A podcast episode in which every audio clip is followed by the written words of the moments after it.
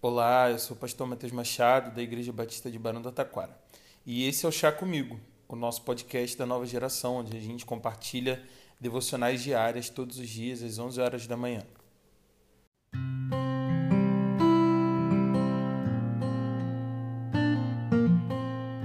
Provérbios 3, versículo 3 nos diz o seguinte: Quem guarda sua boca, guarda sua vida, mas quem fala demais acaba se arruinando.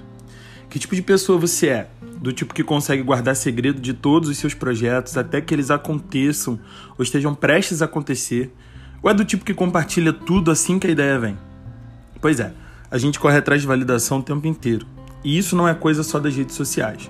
Mas parece que esse processo permite que a gente exponha demais o que está fazendo logo no começo, sem estrutura, sem investimento, sem termos a certeza de que queremos realizar mesmo esses sonhos.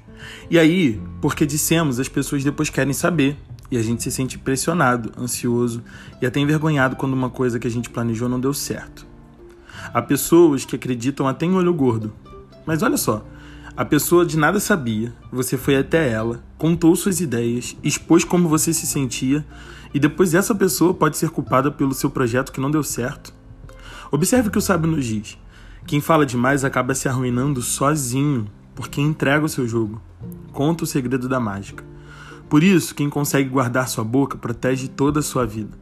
Esse versículo não está falando apenas sobre nossos projetos de futuro mas sobre ter uma boca grande que nos exponha demais e permita que todos saibam da nossa vida.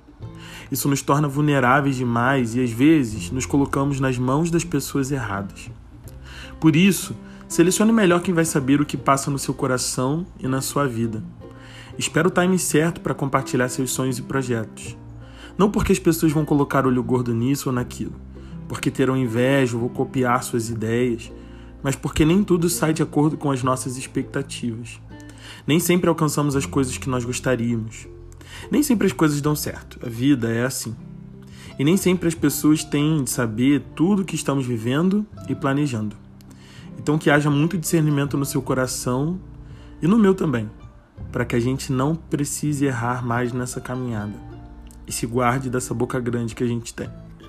Que Deus te abençoe. Até breve.